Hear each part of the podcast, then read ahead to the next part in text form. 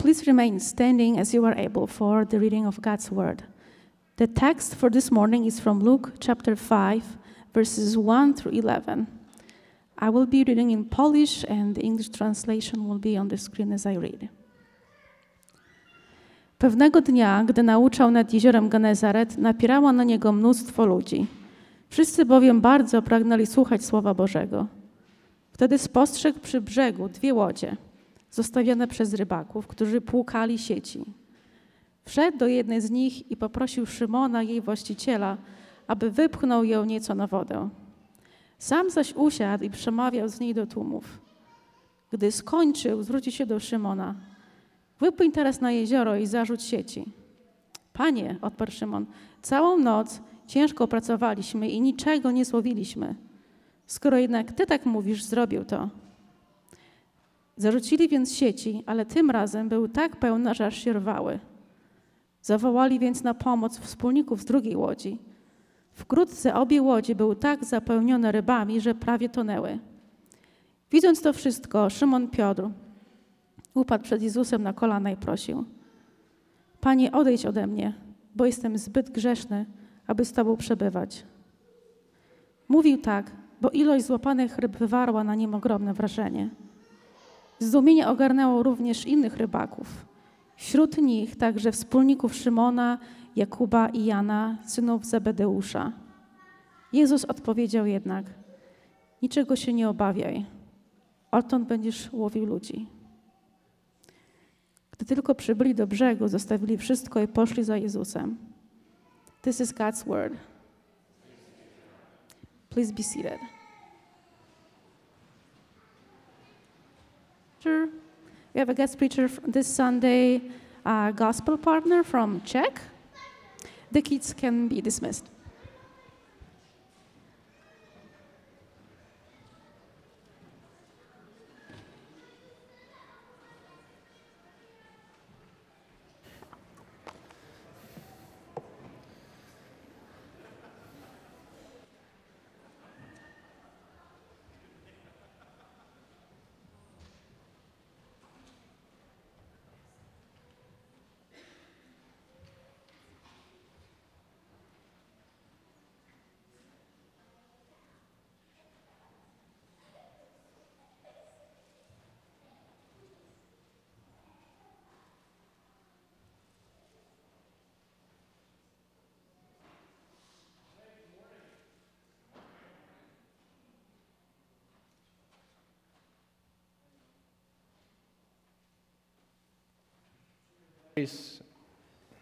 Are dead. It's flashing right, flashing red. Okay. This doesn't count in my preaching time.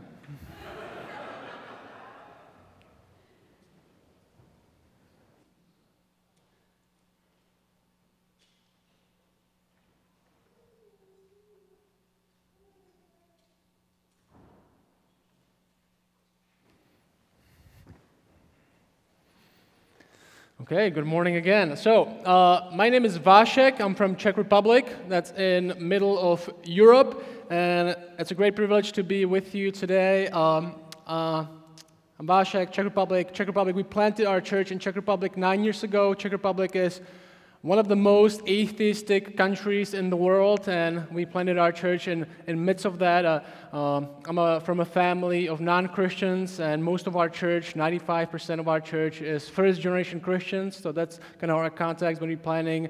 Not a lot of Christians, 0.3% evangelical Christians in our country. So if you have your Bibles, Luke 5 is the text for us today, and maybe let's let's start with this. What are some things you cannot imagine your life without. Like, think of something like if I would not have this, my life would be terrible. You know, like it, every time I bring a Czech to Minnesota, to the States, they, they're amazed by how much you have to drive. If you've been in Europe, we do this, we do this thing, you might not know it. It's, it's called walking. And so maybe a car for you guys, maybe a phone. It can be uh, what's the thing that, you know, when you heard your friend, when I bought this, it changed my life? You know, it can be when I went gluten free, or when I dropped sugar. We had this thing in the 90s. I have no idea if this will translate, but it, it's an American thing, and it came to Czech in like late 90s, I think, and it was in all the commercials every day on TV. And you guys look kind of young, like me, so you may know it. It was called Total Gym 1000. You remember that? Like Chuck Norris commercial? And he was like saying you can do this on Total Gym, and there was like this gym equipment you can do like things on. And I thought like if I would have this, that would be amazing. And I knew one guy who, in Czech who bought it, and I thought he's just the coolest person ever. But we as people, we invent things, right, to make our life better. I looked it up. Listen, in 1902, people invented the teddy bear. So I was trying to think of what did kids do before like holding a rock. I don't know. 1909, instant coffee. 1913, a bra. 1927, television. 1938, a ballpoint pen. And 2007, iPhone. Okay, so we're constantly seeking, right? There's a lot of inventions. We're constantly seeking how to make our lives better. When I'm here, people always talk about what neighborhood, you know, we should live. Like, I heard like so, somewhere like it's on average Americans move like eight times in a lifetime. In Czech, it's once. And you're constantly seeking like what neighborhood is better, what house could be bigger, what house can be more. That's I'm not saying it's wrong. I'm just saying that's that's what we do. We're trying to make our life better. We want to start fresh, maybe a little bit easier. And even though it seems like we're surrounded by things, like we're wealthy that our wealth maybe has no precedence in history, we need more. Right? It seems like joy, fulfillment, meaning is somehow still slipping away. I did a little bit of study about you guys, and in the USA in 2009, 25% of all high schoolers said that they have constant feeling of sadness and hopelessness. So it's fourth of high schoolers. And in 2021, it was 44%. So almost double. And for girls, it was 57%. More than every other girl says she feels constant, constant feelings of sadness and hopelessness. And maybe you're not depressed today, but you know and feel like you're, like you're missing something. And the things you buy, the things you surround yourself with, are not solving it. And this is what Czech Republic is about too. Czech Republic is a very godless nation in a sense of it's very just non-religious. There's a small Christian church, and that's pretty much the only religion. And everything that the world tells us is similar. Everything is about you. You have to look good, get a good education, house, fulfill your dreams. Like the Czech dream is to go on a vacation once a year and have a low mortgage. And if you do that, you made it in life. And I was like that. I became a Christian when I was 19 if you would meet me at 18 and ask me, Vasek, do you know anybody who believes in God? I would say, I don't know anybody. That's our context. I, didn't, I had no idea if those people even exist. I thought Christianity was something that died out like in 17th century. But life was about this, just pursuit of these things and maybe just grab other things like go on a vacation, buy stuff, and maybe be happy. And the first Christians I actually met were from Minnesota. They got me to this evangelistic English camp. They told me, come here, teach, you know, to learn English. And they did tell me it's Christian, you know, so Christian trap, you know, them, you know, come to this church, they have coffee, you know, and then tell the pastor, he's coming. But message of Christianity was different than what I thought it is. I thought people just need to believe in something because they're weak or they're afraid of death but the message of Christianity was people, us, we are created for God, to find our meaning, our joy, and our fulfillment in Him. And the problem is, it's not that we're not looking for those things like fulfillment, joy, meaning. The problem is that we're looking for them in created things and not the Creator. And we only find broken glimpses of that in things.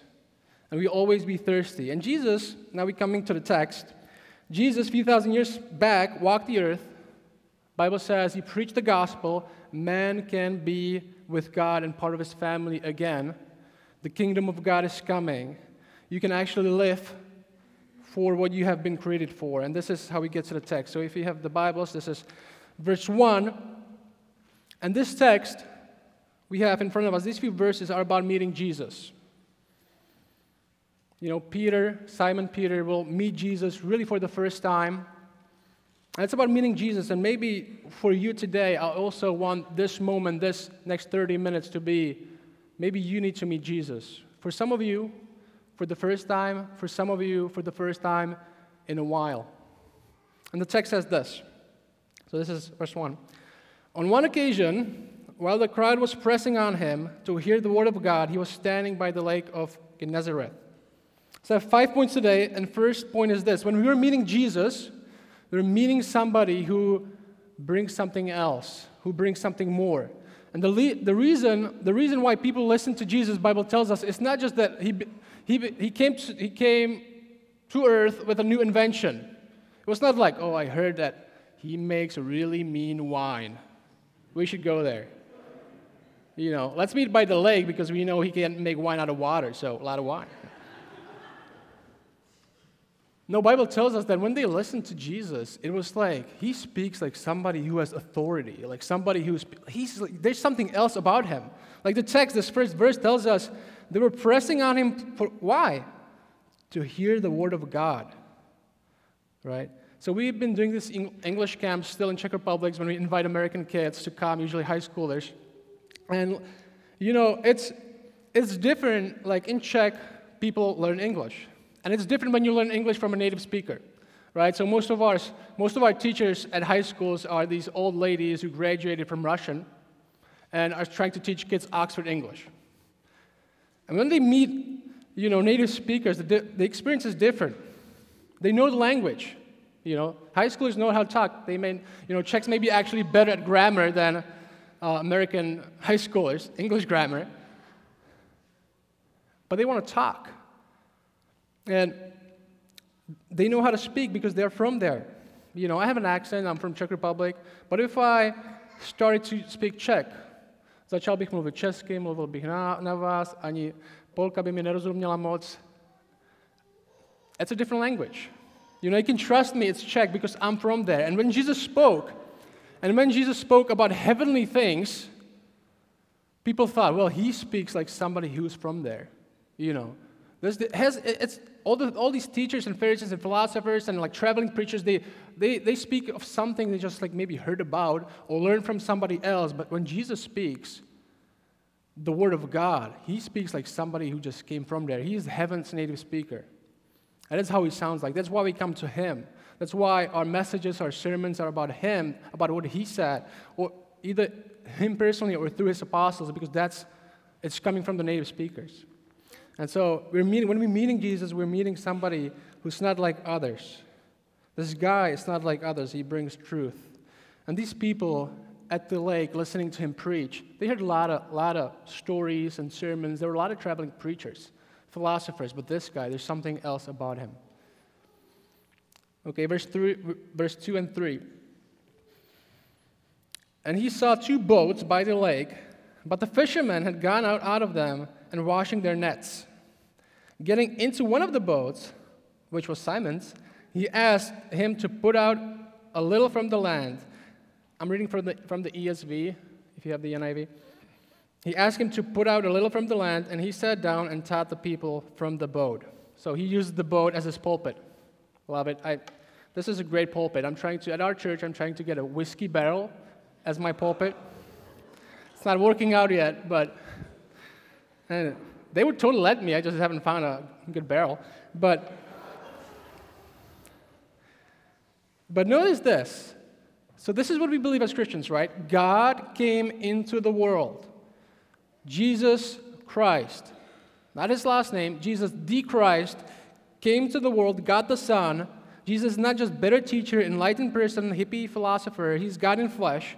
And right now he's somewhere in the middle of nowhere by a lake on somebody's boat, doesn't even have a stage, with blue collar workers and teaching people. Which brings me to the second point. We're meeting Jesus, we're meeting somebody who is for all kinds of people. Or, in other words, you do not have to become someone for God to talk to you or to call you. And some of you maybe have, you may have this idea this morning for God to talk to me, to actually speak into my life. I have to first become someone else. You know, I have to finish this annual Bible plan that I'm reading, not, you know, stop in March like every year. Pray more, do more, give more. Pastors, people in ministries, those are the people God talks to the most. Maybe in the future. Like we have this idea that God is waiting on some more sanctified version of ourselves that's kind of somewhere in the future to talk to and to love, but not right now.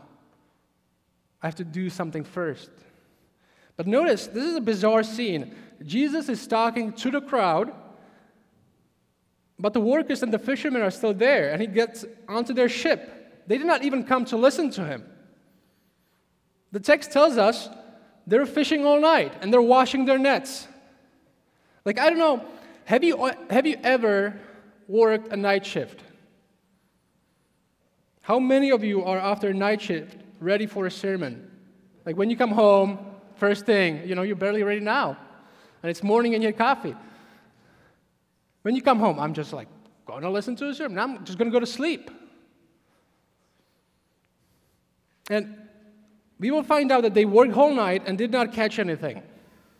You know, exhausted, disappointed, maybe angry. You know, these people prayed before they went to work, probably did not catch anything. Like their life depends on it, right? They're not fishing for fun.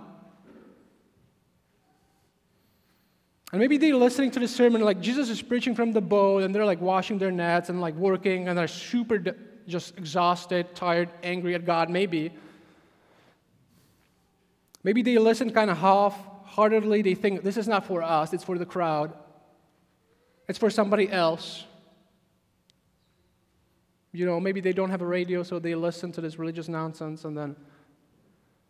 How easy, though, it is to think that the message is for somebody else. And maybe that's what you're doing right now. But listen, they're not there by accident. As you're not here by accident either. And Jesus will find out is there mainly because of the people who came not to listen, who didn't think he's coming for them.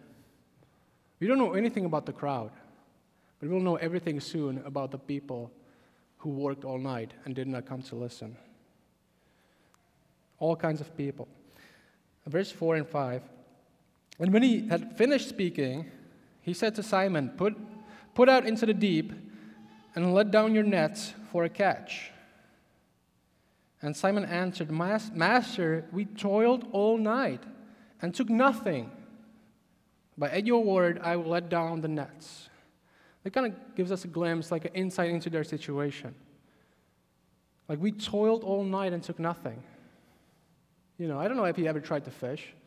We were trying to fishing for fun. I was at the park last week, and there was like a dad with a girl, and they were fishing, and she she kept swearing. She was like, "Oh crap!" Like every time she was, it's like those are not Christians, you know, obviously.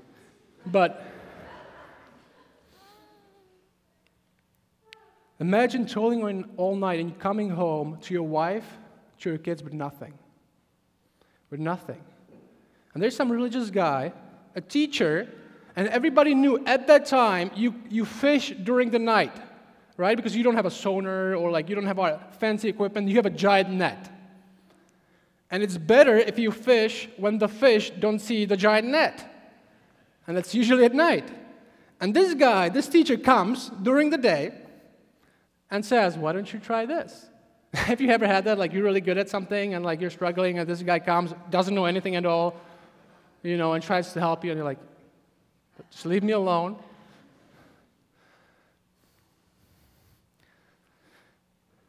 But the third point is this meeting Jesus oftentimes mean, means that Jesus comes into our situation, whatever it may be.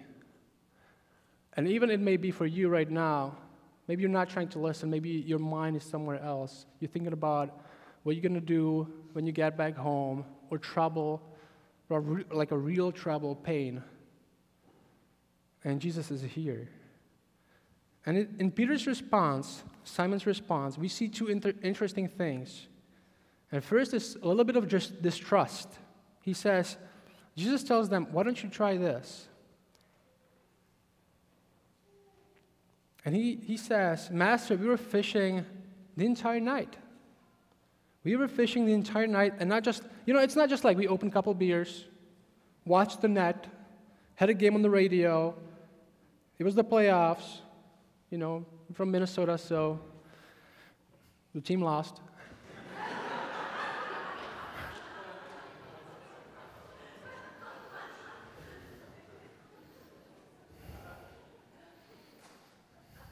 It's funny because it's true. No, he says we toiled. This is hard work. We toiled and didn't it didn't work. Like fish are somewhere else. Like this is this is in his this is in that sentence. There's no reason this should work. Does this resonate a little bit with you? There's no reason this should work. Like some of you may be in that position, I'm losing my faith. There's no reason this should work. This should be for anything good. I'm, I'm going through this in my life. This guy is sick, or my friend is sick, or I'm sick. And I just don't see how this is for anything good. I tried a lot of things, I toiled. Maybe I tried the spiritual things a few times. I tried to pray, did not see any results. I told this person about God, but they did not become a Christian. I'm struggling with the sin. I just can't get over this. I read all kinds of books. I worked, I tried. You know, I had this friend, when I became a Christian, I was 19, and none of my friends were Christians. And I didn't like like the Christians at the church in my city. I, I thought I was cool, you know, and I thought they're not cool. And I shared the gospel with my friend. His name is Peter, or in English, Peter. And he was just like my best friend. He was on a basketball team, really cool guy. And I'm like, I shared the gospel. I remember like one night I was screaming at him at, at like a disco at night. I was screaming like, you know, super drunk too. Him, not me. I was a Christian. And I was screaming at him the gospel. And I was like, this is what Jesus is doing. And it's like, you need to repent. And it's like, no, no, no. I remember praying for Peter a lot of times. Like I was, God, save Peter was kind of my prayer. And I remember one night, I was praying for Peter, God save Peter, but then I stopped. And I realized I don't believe, like in my like if I'm honest, in my heart, I don't believe God is gonna save him. Like I don't see there's any way he's gonna become a Christian. And I just like I confess that I was like I'm praying for Peter because I think that's the right thing to do. It's the Christian thing. But like if I'm honest, I don't believe he will. There's no way. He came to Christ a week after, and he's an elder at our church. And this, this is kind of in this, right? Like, this is, I don't even trust something would change, but I will pretend I do, because that's what Christians should be doing. And for some of you today, maybe coming to Jesus would mean, would not mean for the first time, but maybe for, for the first time in a while, not pretending. Just laying down what you really believe, like your heart, and maybe, you know, dirty and bad, but it's you. There's no reason this should work. But there's something else in the text. There's more. What if? You know, what if? What if there's something about this guy? He says, but if you say so, at your word. And Simon has seen him before. And even if he's full of doubts, is tired, maybe there's a little openness that it can be true. I want you to have it too. But listen, Simon just listened the whole sermon. He was there with the crowd from his own boat or maybe next to the boat. He didn't know it was directed to him. And the question when I studied this text was the, I had this question. These fishermen just listened to the whole sermon right? They, they've been there with the crowd, they listened to the whole sermon. So, why is Jesus going fishing with them? You know, he said his spiel, he said his sermon. They have heard, I think, that their life may change, but they need to believe that the one standing in front of them can actually change it. And listen, Christianity, this is, this is what we're doing here is about Christ. It's not just information about him, it's about a person. We're coming not just to something written about him, we actually coming to him. And you will experience that during communion, communion after this as well. We're actually coming to him right now. Information alone is not enough. And in the midst of their hopelessness, when they're coming home with nothing, exhaustion probably, maybe anger, you know, what will be do, do tomorrow, what will we eat, Jesus gets onto their boat. And will show them who it really is that's standing in their boat. Listen, verse 6 and 7. And when they, have got, when they had done this, what Jesus told them, they enclosed a large number of fish, and their nets were breaking. They signaled to their partners in the other boat to come and help them. And they came and filled the both boats, so they began to sing. You know, this is just a few nibbles, right? If your boat is sinking, you got a lot of fish. And this creates an interesting reaction in Peter and Simon. Instead of saying, like, so they, they have this huge catch, and Peter is not saying, like, Lord, come with us every day. We can be called God and sons. You know, like we can start a business. You'll do the catching, we'll sell them. He says the opposite. It's, it's weird. He doesn't say, Come along every day, we'll be rich. He says that when Simon Peter saw it, he fell down at Jesus' knees, saying, Depart from me, for I am a sinful man, O Lord. Why did Peter say that? Why did Simon say that? I think it's because he realizes in that moment who is standing in front of him. And I guarantee you, we would have the same reaction. And notice, he's not master anymore. He is Lord. Luke, up to this point in his gospel, used that word Lord 30 times, always in a, in a connection of Lord God. And this is the first time it's used Jesus is Lord. And this is the fourth point. When we meet Jesus, we are meeting somebody who's better than us. I want you to be in this with me. Like, what about you? Like, Jesus comes to your life, normal life. Imagine Wednesday. What are you doing? Playing baseball with your kids, working in your office, staying at home, and Jesus comes.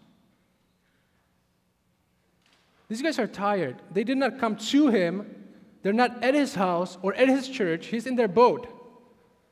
And Simon's eyes are open. He looks him in the eyes God, perfectly holy, pure, righteous, just. And any idea of our own goodness falls apart. Like, what is your strength? What are you good at? Are you good at maybe singing or like doing things? My, my daughter is five. She is really good at drawing pictures. Like our teachers, like at her kindergarten, they would tell us she's very good. She's like ahead of other people, and when they, you know, when we have kids ministries, you can easily tell like which pictures are hers because it's pretty good. I'm not that good. You know, one time we played Pictionary with my friends. I was supposed to draw, uh, supposed to draw a frog. People thought it's it's a wolf. so that's my level. And my daughter is great, and when she's in the room with other kids, she draws nice. But as, as soon as I'm in the room, you know, I, I suck. I suck. But I'm way better than her. You know, I can draw circles. And that's, a, that's enough to be better. You know this. Some of you are good athletes, good musicians, but when you meet your role model, someone who knows you know is really good at the thing you do, you just know how bad you are.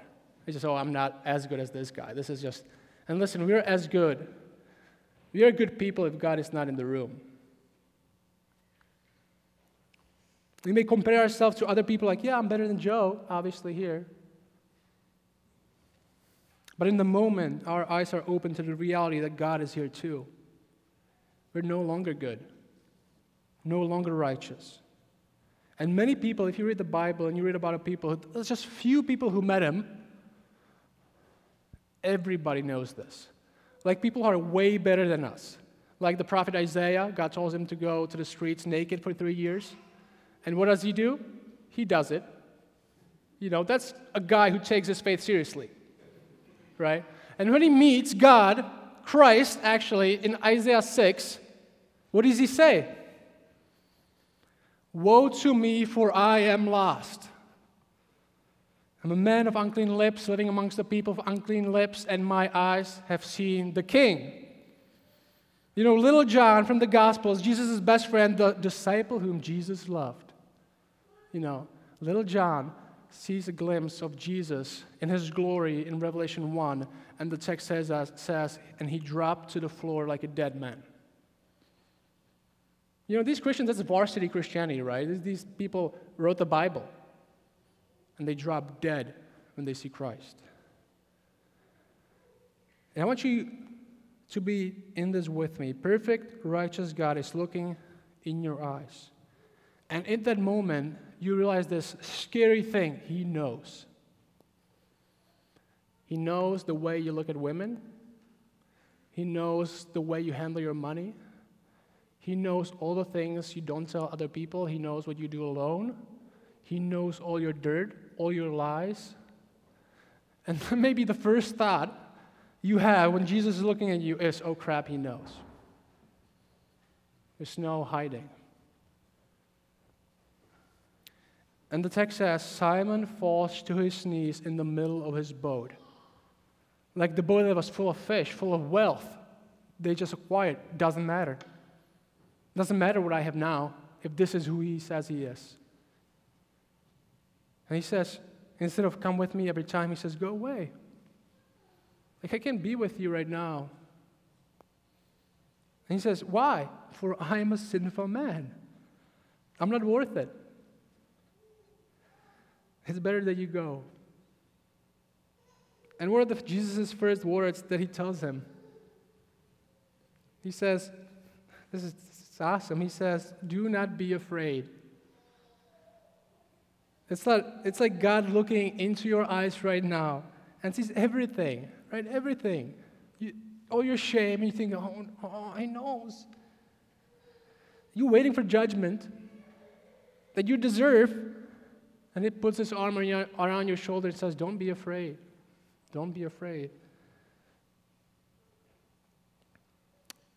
This is my last point. Not only we meet someone, not only when we're meeting Jesus, we meet someone who's better than us. We're meeting somebody who's for us. Who's for us. That we must hear, all of us. And maybe we forget that God is actually close, He knows, and that He cares. And maybe you're a little shy, embarrassed, think that God is going to talk to the more sanctified version of myself in the future and not me right now. And if we would meet Him today, maybe we would have the same fear and would start thinking about something, all the things we did wrong, anxiousness from the fact that He knows, but if you are His, He looks at you and says, I know. You're afraid that He knows, He says, I know. Don't be afraid. That's what we call the amazing grace. I don't understand how can, how can He say, Don't be afraid, but He does. And we don't, if we don't understand this, we don't understand the gospel enough. God is looking at you, and you might be afraid, but He's smiling and says, I know. Come to me. And listen, gospel does not excuse our sin. Jesus paid the highest price. He shed his blood for it. Gospel says God is even greater than that. He has more love than you have shame. And at the same time, what Jesus does, and this is the last verses of this text, Jesus gives what Jesus gives to Peter is not only words of comfort, don't be afraid. He gives him new meaning, he gives him new fulfillment, he gives him new life. Don't be afraid, yes. And your life starts anew. Today, Christ saves us from our sin to a new life, not just from something, but to something. And this is how the text ends.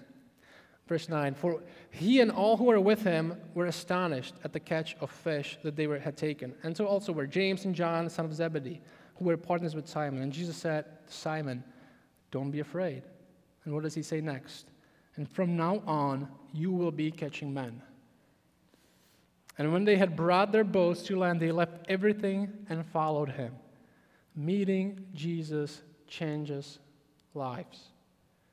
That is why we want others to meet him. That's why we want to be close to him ourselves. It's meeting somebody our life was created for. You know, Colossians, everything was created through him and for him. It's meeting somebody who's just not addition to our old life. He is our new life. And maybe you need to come to him after after you finish, maybe after a time of hiding and coming to him as like this pretended version of you when you so care about people and you pray about giving them i don't care about them actually. Come to me i don't i pray for all these people i don't care. Maybe you need to come to him as you are and actually receive grace not just pat on your shoulder you did well and the text says they left everything and followed him Meeting Jesus is to see there's nothing worth losing if the price is Him. Like the culture tells us, Christian is stupid. It tells you to give up all these things and like it forces you to believe these things. Uh, they're awkward today. But that's just saying Christ is not worth it. But we believe He is. He is better than us and He is for us. And the calling today is not you have to get your life together. The calling right now is you must be born again to a new life. Even though your, your life may be chaotic, hard, you made a lot of mistakes, you can be born again. Even though your life may be organized, amazing, great, awesome, you must be born again. Because He is worth it. Do not settle for anything if He is available. Be shocked by your sin, amazed by His grace, and ready to leave anything for Him. I close with prayer, and then Ron will come up. Father, I ask you today to, especially for people who came not to listen, not to listen to you, maybe to get their Christianity points that they went to church or something else, but they did not come to actually meet you, to be amazed at your grace. I pray for them that you would break through that you would start breaking through and their life would start anew. Maybe they know you, but they just haven't really seen you in a while. Maybe they struggled, they toiled, and didn't see results. I pray they, they would see you and see that you alone are worth any toil. So I ask you to meet them today and maybe lead them to confession of sin, maybe just to rest and breathing freely that they belong to you. Amen.